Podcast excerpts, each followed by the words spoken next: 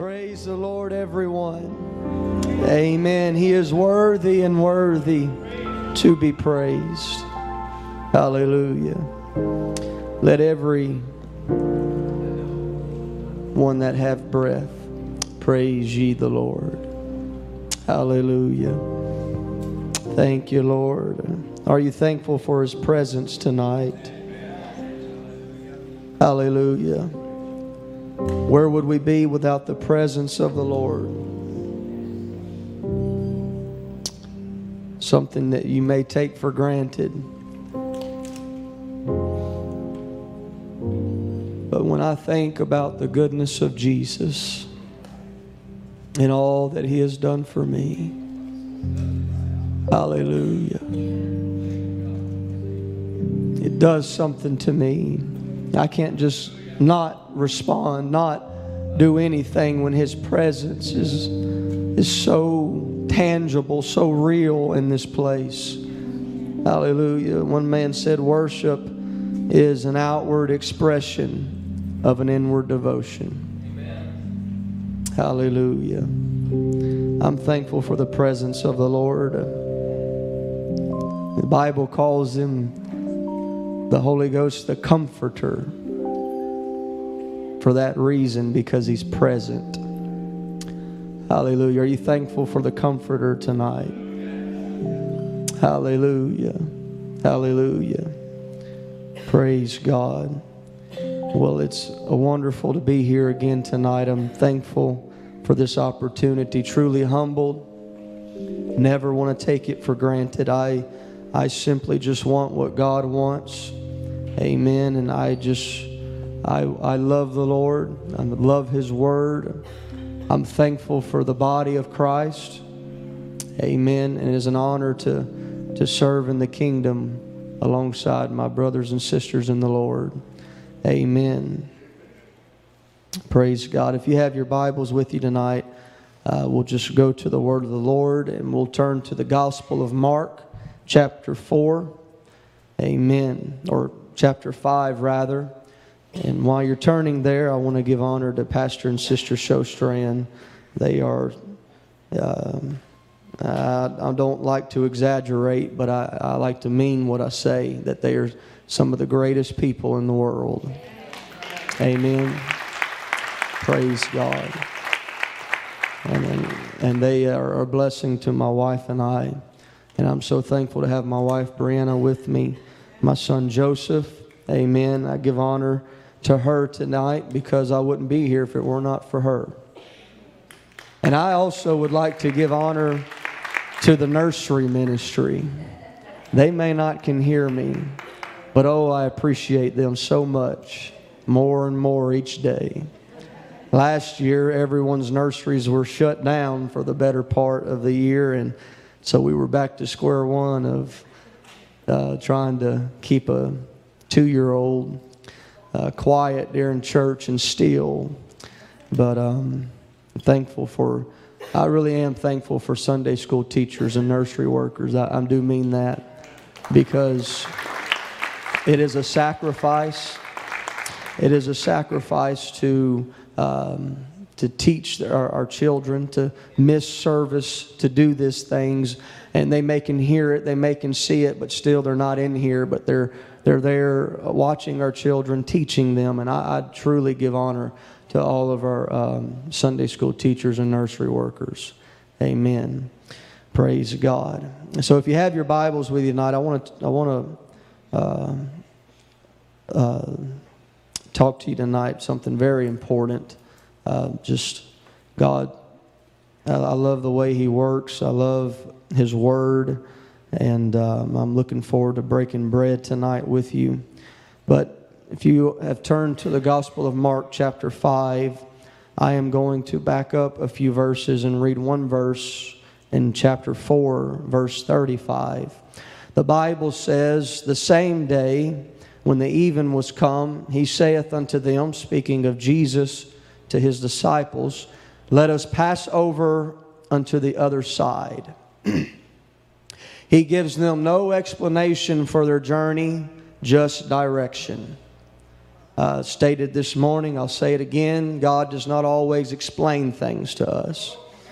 He is not under any obligation to do so. And uh, our job is to simply believe and obey.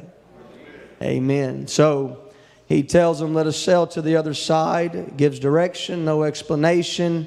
And along the way, we, uh, it's a familiar portion of the Bible, but they come upon a storm, a great storm. The sea was raging, and the disciples were afraid. They feared for their life.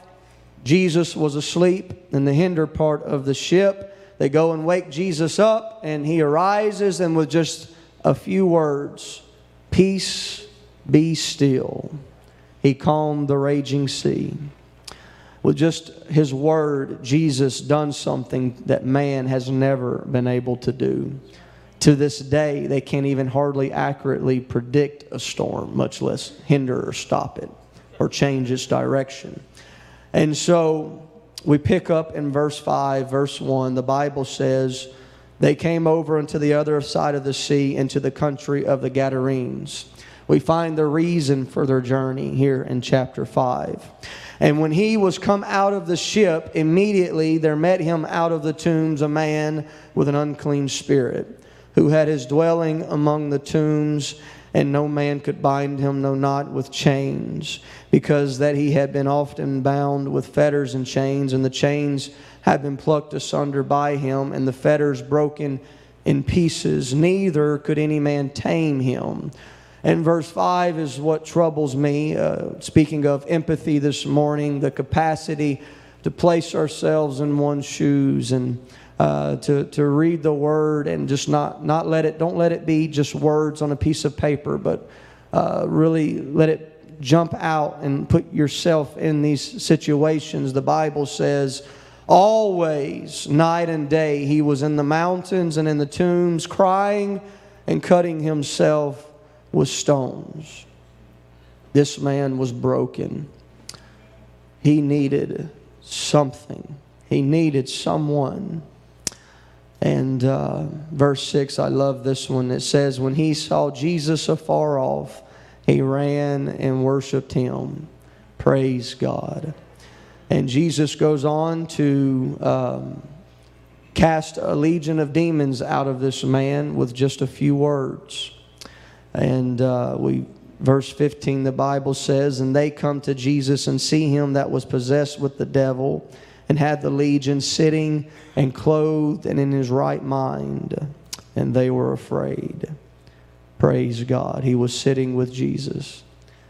And so I, want to uh, draw out this portion here where um, when he saw Jesus, he ran and worshiped him.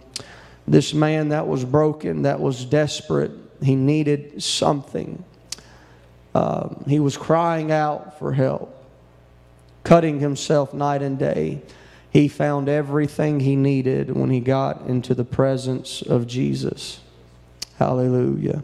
And so I want to preach to you tonight with the help of the Lord about the ministry of presence. The ministry of presence. Lord, we love you. We thank you for your word tonight, Jesus. I ask that you let it break us, shape us, and mold us, God. Our hearts and minds, Lord, I pray would be fertile ground for your word tonight, Lord. Help us to decrease so that you may increase, Jesus. Have your perfect will in our lives, Lord. And I pray that a ministering spirit would sweep across this sanctuary, Lord, as your word goes forth. Uh, and God, you would do what only you can do, Jesus, in this place tonight. Uh, in Jesus' name we pray. Amen. Amen. Amen. Praise God. Hallelujah. Hallelujah. Well, I am a horrible storyteller, so you just have to bear with me tonight, but it, I feel it's needed. Um, but it all began in the prayer room. I was uh, a uh, early in my ministry. Matter of fact, God had just called me to preach, and I don't think I had even preached a message at that point, but when God called me to preach, it was a God thing. It's not something that I uh, that I um, articulated or anything like that. It was it was God. And um, it stirred me, it done something to me. And um, I, I, I didn't know hardly anything, and I still don't know much today. I'm still learning. But I did let my pastor know that I am available to you. Anything that I can do to serve you, I will be praying for you. I will do anything I can. I have two hands, I'll give them to you. Anything I can do, just let me know. And, you know, it sounded good, but I, I meant it. And he uh, usually just said, I'm fine. But one day he took me up on that offer. I was in the prayer room. It was a Sunday night service, just like tonight. Sunday nights have always been my favorite service for some reason. Um, and I was filled with anticipation for the service. I was excited to see what God was going to do. I love hearing my pastor preach. Amen. And uh, so I'm walking back and forth. I like to walk when I pray, and I'll see my pastor walk through the prayer room doors, which is not unusual, but church is about five minutes to starting, so that was that caught me off guard and he proceeded to walk towards me. And so he approaches me, and we began to have a short conversation that would quickly diminish any excitement that I had for the evening. And so he goes on to say that uh, a precious saint in the church, um, her brother is in the hospital. Um, something's happened. He's on life support, and the family does not think that he will make it much longer. And um, he says, Church is about to start. I don't have anyone to cover for me. I've got to preach before I can leave to go uh, to be with the family. And then came the question Will you go and comfort, be with the family? And suddenly my heart sank in my chest, you see, perhaps even skipped a beat uh, because I was not prepared for this question. I thought I was going to mow the lawn or, you know, carry some things or do this and that. You caught me completely off guard. I, I was not prepared for this. I was, um, I felt very inadequate. I inexperienced and uh, but I wanted to help nonetheless, and so my face turned beet red like it does when I get nervous. And um, I, I, tell my pastor the best I can. I love to help, but what do I do? What do I say in this type of situation? And his answer, I'll never forget, it will always be with me. He said, You don't have to say anything, you just be there for them. And so it kind of just glossed over in that moment because I was so nervous, but it soon sank in and it's held weight ever since. But as I'm in the hospital room and I'm tucked away in the back corner, I'm breathing a prayer under my breath for this family as their loved one slips away. And I'm praying for God to comfort them, God to love them, God uh, to, to come down and let them feel His presence in this moment, this, this dire moment in their lives. I'm just praying softly underneath my breath for this family. And so uh, when it was all said and done, Pastor, I felt I had failed this family. I felt I had let them down because of my timidity and my inexperience. I just, I, I just, I, am sorry, I, I failed you. But they surprised me when they began hugging my neck and shaking my hands and crying with me, and they began thanking me. And it just kind of baffled me in that moment. Why are you thanking me? I didn't do anything. I didn't know what to do. And then I finally got to hear what they were saying when they were thanking me for being there for them.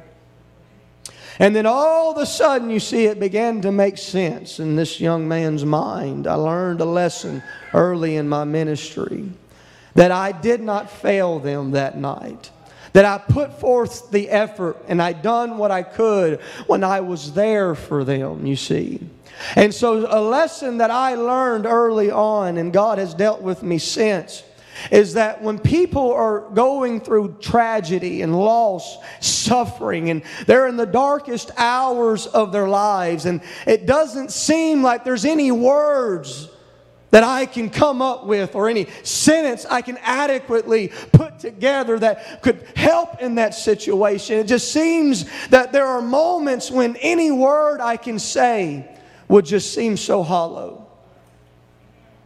But I learned that when there are no words, that there is strength uh, and there is love uh, and there is comfort in our presence. Uh, our presence alone, it brings love and comfort and strength to these people when they need it the most.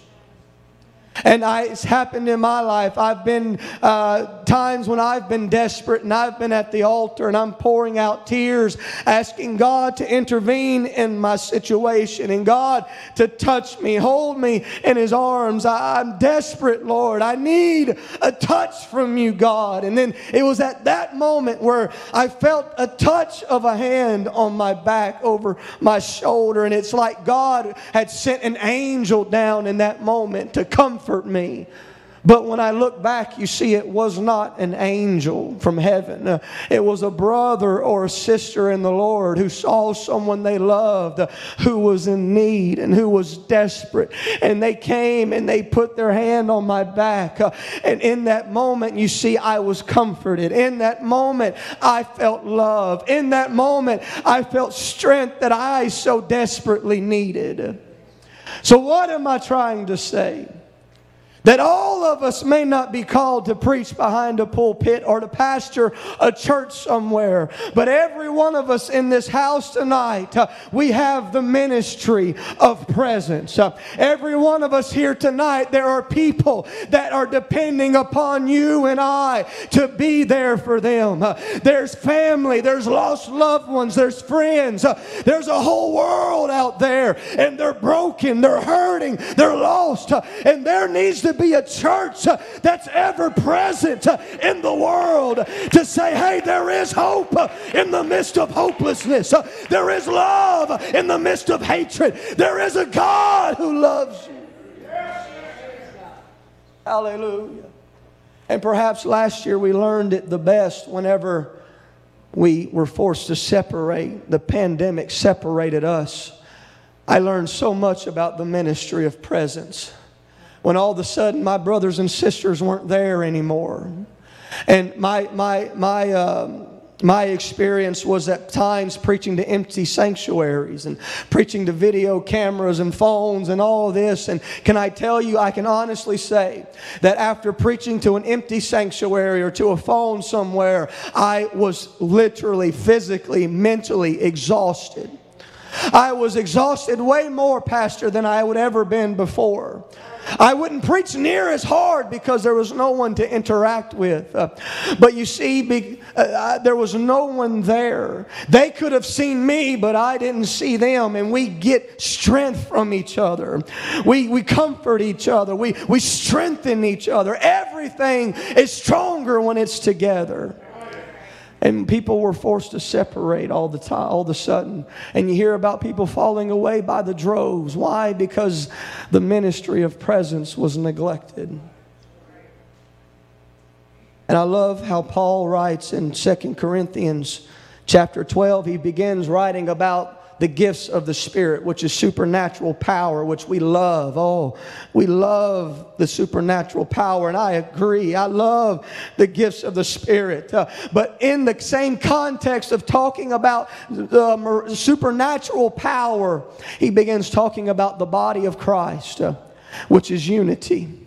And he talks about love. Uh, he spends X amount of verses that we devoted a whole chapter to about love. Uh, if we want supernatural power, uh, there has to be unity in love. We cannot neglect unity in love. Power is only safe in the hands of love. History has proven that to us.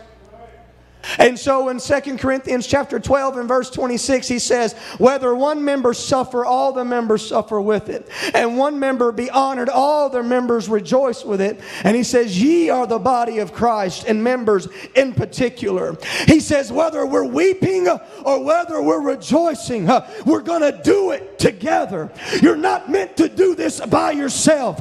There are no lone rangers in God's kingdom. You're a part of the body of Christ. And he said, What wherever we're at, whatever stage we're at, we're going to do it together.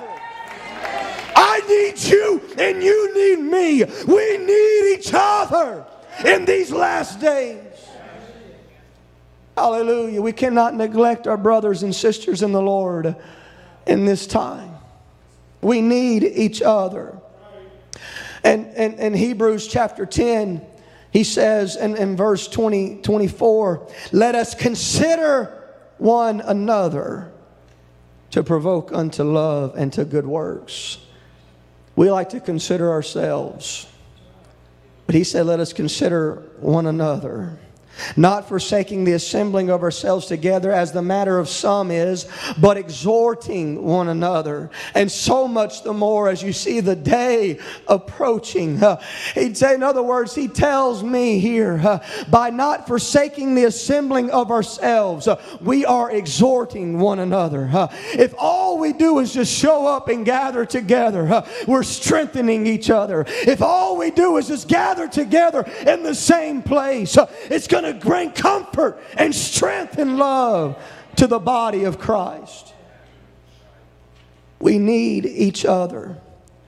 But not only that, you see, not only do we need each other, but the world needs us. And Jesus perhaps said it when he said, Matthew chapter 5 and verse 14, Ye are the light of the world. A city that is set on the hill cannot be hid. Ye are the light of the world. Can I tell you what an honor and what a privilege it is to be called the light of the world? And yet, at the same time, what resp- great responsibility it brings because he goes on to say, Neither do men light a candle and put it under a bushel, but on a candlestick, and it giveth light unto all that are in the house. And then in verse 16, he says, Let your light so shine before men that they may see your good works and glorify your Father which is in heaven. Can I tell you, we weren't meant to hold this to ourselves. We weren't meant to have just some social club where nobody else can't get in. He said, Let your light so shine before men. The world needs us. He said, The gates of hell shall not prevail against the church. There needs to be a church that's ever present in the world, a world that's filled with sin and debauchery and precious souls whose life is being sucked from them. Their joy is being taken away, their peace has been long gone. There needs to be a church that says there is a way, that there is a God. You don't have to live that way. You see, because I just feel, and I, I, could be wrong, but I just feel that if you love God, you love what God loves. And there's nothing more that God loves than a soul, a, a precious soul, you see. And so, by us being the body of Christ, by us reaching out uh, and pulling out a lost soul or altering the destination of an eternal soul, by reaching out, uh, we're also reaching up and pulling the heartstrings of God. And I want to please Him. I want to do everything that God wants me to do. I want to see every miracle. I want to have every revival. And I want to pull every soul out of the fire that I can while I am here. And they cannot do that if I neglect the ministry of presence. After all, you see, we can't, it's not just good enough to just acknowledge the need or just acknowledge the, the, the, the, lost. You see, when Jesus told the parable of the Good Samaritan, and that man was lying half dead on Jericho Road, uh, he was desperate. He was clinging to life. Can I tell you, he did not just need the acknowledgement of a lofty priest or a narcissistic Levite, uh, he needed the compassion, the presence of a compassionate Samaritan. He needed somebody to say, I see a need uh, over there, and I'm going to put my things to the side so I can go and minister to a need. And I can go and love my brother and help my brother. That you're not by yourself. We're going to get through this together. Hallelujah. There's times when I am weak. And I need you to lift my hands up and say, We're going to get through this together. And there's times when you're weak, and we need the body of Christ to gather, rally around us, and minister to us. Praise God. And perhaps this will tell the whole story. When I was earlier this year in revival in New Mexico, and my wife and I were having dinner with an assistant pastor of the church, and this man began to tell us the story about his bout with COVID 19. And uh, he's an older gentleman and he had some underlying health conditions, and so uh, it, it was not good. He nearly died from this virus.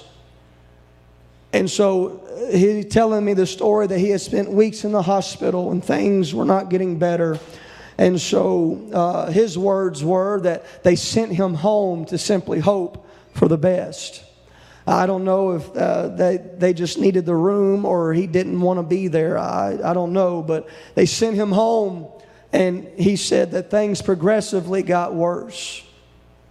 And he talked about him becoming incapacitated, where his wife would have to turn him over on his side in the bed because he couldn't do it himself. And, and his only means of getting around the house was to be pushed in a wheelchair. And he said, Brother Justin, he said, I could barely breathe on my own.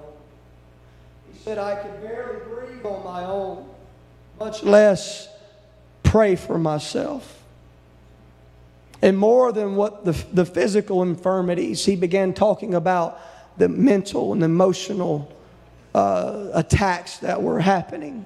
You see, he talked about the walls growing, getting smaller and smaller and closing in on him. And he talked about the cloak of depression that would cover his mind. And he felt that all was lost. It was all dark and grim. And he was near to the point of death until one day he's sitting in his living room, staring out the window he had seen over a thousand times, looking at the street that he lives on. When suddenly vehicles, one by one, begin to drive by his home and they're honking their horns and they're waving their hands and they're holding up signs, you see.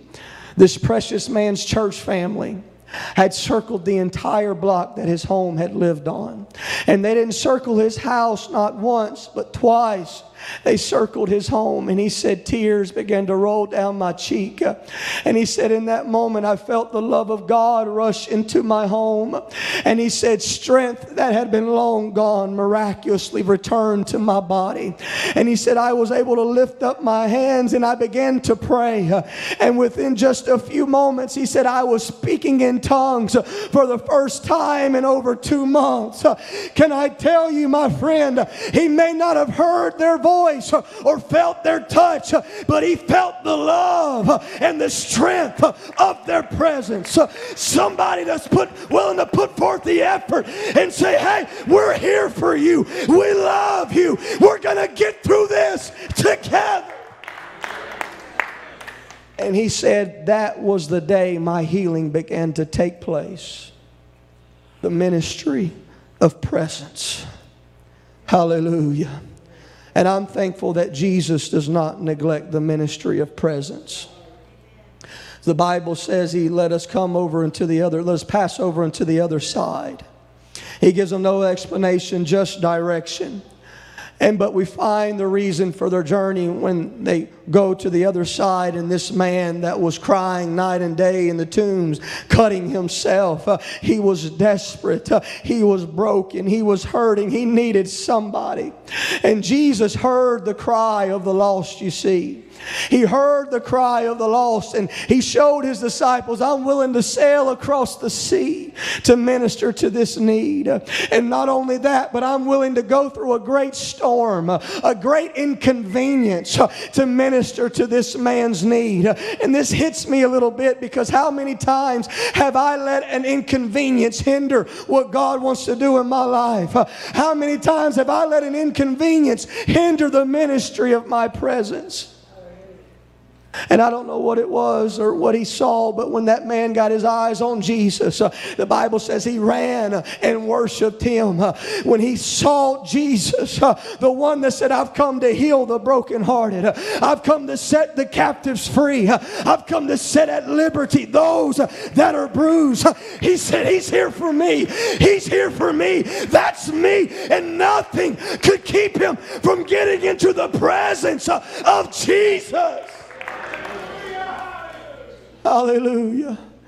And he received everything he needed when he got into the presence of Jesus. Hallelujah. Because God does not neglect uh, the ministry of presence. Uh, hallelujah. Hallelujah. In Acts chapter 16 and verse 6, the Bible says, Now when they had gone throughout Phrygia and the region of Galatia and were forbidden of the Holy Ghost to preach the word in Asia, after they were come to Mysia, they essayed to go into Bithynia, but the Spirit suffered them not. And they passing by Mysia came down to Troas. Paul was geared and ready for revival. And so he says, I'm going to go over here and I'm going to have revival. And God says, No, you're not. He says, Well, I'm going to go over this way. And the Lord said, No, you're not. And so here's this man anxious and he's ready for revival and he's looking for direction. And finally, finally, the Bible says in verse 9, a vision appeared to Paul in the night. There stood a man of Macedonia and prayed him, saying, Come over into Macedonia and help us. We need your presence. And finally, he gets the direction he wanted. In verse 10, he said, After he had seen the vision, immediately we endeavored to go into Macedonia, assuredly gathering that the Lord had called for us to preach unto them. I finally got direction. And he was excited, you see. And he gets over into Philippi and then to Macedonia, and they meet some people and they preach the gospel and they baptize some people. Revival's breaking out. Everything's going good.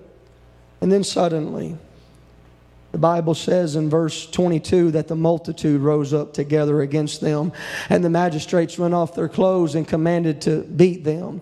And when they had laid many stripes upon them, they cast them into prison, charging the jailer to keep them safely, who, having received such a charge, thrust them in the inner prison and made their feet fast in the stocks.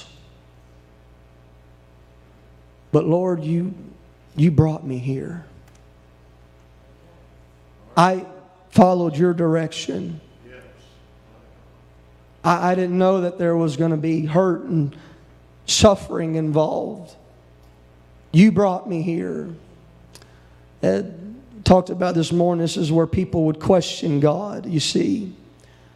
But there's a reason behind the pain sometimes. There's a reason behind the storm. Sometimes we don't ever comprehend when we're in the throes of it all. But I, I love how Paul and Silas, uh, they reacted, uh, uh, encountered in their, their hurt, in their trouble. The Bible says at midnight, Paul and Silas prayed and sang praises unto God, and the prisoners heard them. You know how they went through their suffering, how they went through their trouble? They praised the Lord in the storm. They prayed unto Him and they simply believed and began to praise Him. They praised Him in the storm loud enough so everyone else can hear them. And something's powerful here, you see, when they begin to praise him in the midnight hour. The Bible says suddenly there was a great earthquake, so that the foundation of the prison was shaken. When they began to praise the Lord, the foundation of the prison that was holding them bound began to shake. There's something powerful when we praise the Lord in the middle of the storm. You can shake the foundation of the very prison that's holding you bound and that's holding your family and your loved ones bound. And not only that, the Bible says immediately all the doors were open. When we can praise the Lord in the storm, doors begin to open that the world said never could. And this is my favorite one. It says, Everyone's bands were loosed. Which tells me because of their presence, Pastor, some other people began to be set free. Because of their presence, their prayers, and their praise, other people began to be set free. I'm telling you tonight, what happens in here goes way past these four walls. Your prayers, your praise, your presence affects more than just you. We can break the chains, shake the foundation of our city, of the enemy of those that are bound. It's powerful. Hallelujah. Hallelujah. But you see, for the longest time, I thought that this was the most powerful portion of this scripture. I'm still learning, I'm still growing. I hope to always be a student. But if we just read a little bit longer, the Bible says the keeper of the prison, awakening out of his sleep uh, and seeing the prison doors open, he drew out his sword and would have killed himself, uh, supposing that the prisoners had fled. Uh, he was ready to die, uh, he was ready to slip uh, out into eternity. But verse 28, Paul cried with a loud voice, saying, Do thyself no harm, for we are all here. I stayed because of you. I stayed in my pain. I stayed in my trouble so I can minister to you. Hallelujah. Hallelujah. Because of their presence. How many people would have rushed out of that prison? How many people would have ran away from their trouble and say, I don't care about that Roman jailer. I don't care about it. I just don't want to endure the storm. But Paul said, I stayed so I can be with you. Oh, hallelujah. And so, he cried with a loud voice, saying, Do thyself no harm, for we are all here. Then he called for a light and sprang in and came trembling and fell down before Paul and Silas and brought them out and said, Sirs, what must I do to be saved? And they said, Believe on the Lord Jesus Christ, and thou shalt be saved in thy house. And they spake unto him the word of the Lord and to all that were in the house. And he took them the same hour of the night, washed their stripes, and was baptized, he and all his his. Because of their presence, a whole family was pulled out of the fire into this marvelous light. If we're going to shout about miracle signs and wonders, we've got to shout about the greatest miracle of them all. When somebody is pulled out of the pits of hell into his marvelous light. Oh, come on, somebody. Sometimes it's not always about me. So, Lord, have your way with me. Hallelujah. He needed Paul to stay there. And I often wonder, and perhaps we'll never know, if when Paul was being drugged through the streets and whipped and his clothes torn off of him, if he was not wondering why God are you allowing the pain, the suffering right now? I, I don't, don't make sense. But then when he was being drugged into the, to the jail cell, if he didn't perhaps get a glimpse of that Roman jailer's face, and it all made sense, Sister Showstrand. If he was not that man in the dream he had just a few days before that said, Come and help us. And all of a sudden, you see the pain began to make sense. The suffering began to make sense. The storm, it all began to make sense. God brought me here for you. And I don't want an inconvenience to hinder the ministry of my presence. And if God's plan for my life leads me through pain and suffering, then so be it, because that's the same path that Jesus walked. Hallelujah. Worship team, if you would come. Hallelujah. Because he stayed in the prison, this man's life and his whole family were brought into the kingdom. Hallelujah. And so God does not neglect the ministry of presence. It's been his plan all along to be reconciled again with his creation. When he, he, he sailed over the sea of the, uh, the Sea of Galilee to minister to this man that was broken, that was hurting. But can I remind you that he stepped down from the glories of heaven?